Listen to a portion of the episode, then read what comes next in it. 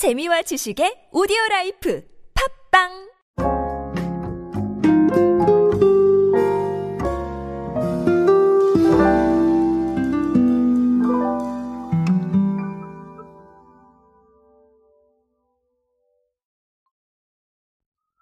요즘 콘텐츠에 대해서 집중하시는 경우가 정말 많아지는 것 같아요. 제가 사실 어, 네, 요즘 소비 트렌드라는 책을 내면서 이 콘텐츠에 대해서 정말 많이 말씀을 드렸었거든요. 그리고 최근에 마케팅 트렌드 강연에서도 제가 어, 이 뭐 콘텐츠 아, 굳이 표현하자면 이제 브랜디드 콘텐츠라고 말씀을 드려야 될 것 같은데, 브랜디드 콘텐츠 방향성이나 아니면 중요성에 대해서 굉장히 많이 말씀을 드렸어요. 근데 아, 뭐 제가 말을 해서 그런 건 아니겠지만 정말 사례가 많아지고 있고 재미있는 얘기들이 많아지고 있습니다. 자, 오늘 사례는 오랜만에 기관 사례를 제가 좀 준비를 해봤습니다. 서울시 상수도사업본부 얘기인데요. 어, 조금 멀게 느껴지시죠? 어, 이 멀게 조금 느껴지는 기관이 음, 어떻게 우리한테 다가오고 있는지 한번 알아보도록 하겠습니다. 안녕하세요 여러분, 노준영입니다. 마케팅에 도움되는 트렌드 이야기, 그리고 동시대를 살아가신 여러분들께서 꼭 아셔야 할 트렌드 이야기 제가 전해드리고 있습니다. 강연 및 마케팅 컨설팅 문의는 언제든 하단에 있는 이메일로 부탁드립니다. 자, 서울시 상수도 사업본부가요, 공식 유튜브 채널인 아리수티비를 통해서 자체 제작 웹드라마 물 좋은 집이라는 컨텐츠를 어, 좀 공개를 했습니다. 어, 배경이 이십 대 청년들이 서울의 아리수가 나오는 집을 배경으로 독립해 살아가는 이야기예요. 그러니까 어, 아리수 이야기는 충분히 들어갔죠. 자, 그리고 음, 청년들이 공감할 수 있는 일 인 가구의 생활과 일, 뭐 로맨스 이런 것들을 조금 집어넣습니다. 아, 괜찮네요, 그렇죠? 그래서 여기다가 이제 뭐 네, 아리수가 나오는 집이니까 아리수 얘기 나와야 되고, 아리수를 일상 속에서 또 마시겠죠. 네, 이런 식으로 해서 어, 상수도사업본부의 어, 당연하지만 네, 대표적인 네, 케이스인 이 아리수를 얘기를 밖으로 하고 있다라고. 아, 말씀을 드리고 싶습니다. 뭐 쇼츠로도 올라오고요. 여러 가지 시도들이 사실은 좀 이루어졌습니다. 그래서 뭐 재미있지 않았나라고 생각을 하고요.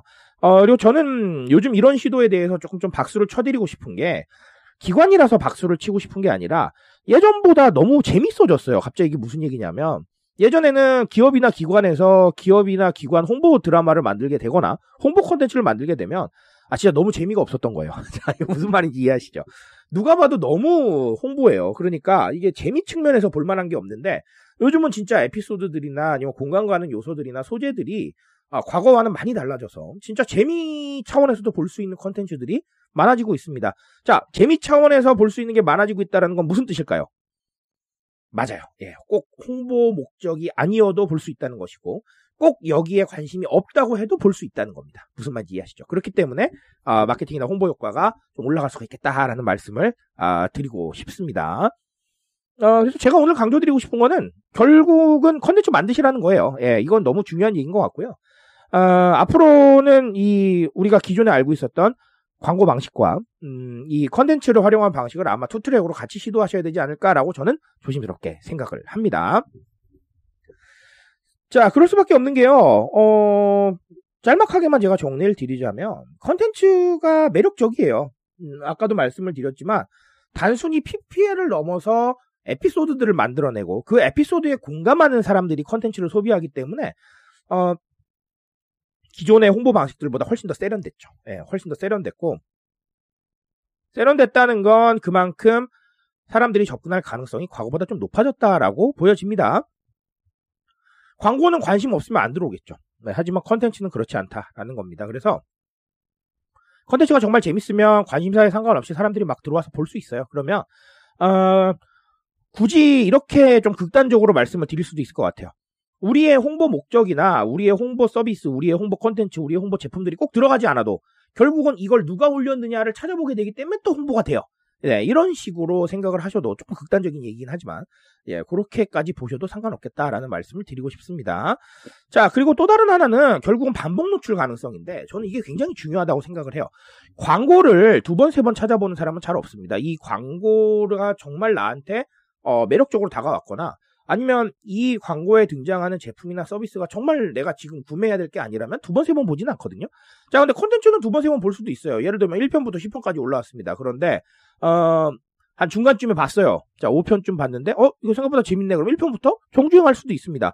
자, 이런 거예요. 그리고 나한테 도움이 됐다라고 하면 네, 또 찾아볼 수도 있는 것이죠. 그러니까 정보나 콘텐츠가 중요하다라고 보시면 되겠습니다. 반복 노출된다는 건 이분이 계속해서 우리의 어떤 메시지에 노출이 된다는 얘기고, 그리고 반복 노출이 되고 있다는 건 그게 각인이 될 수도 있다는 뜻이거든요. 그렇기 때문에 기존에 있었던 광고보다 훨씬 더 파워풀한 효과를 낼 수도 있겠죠.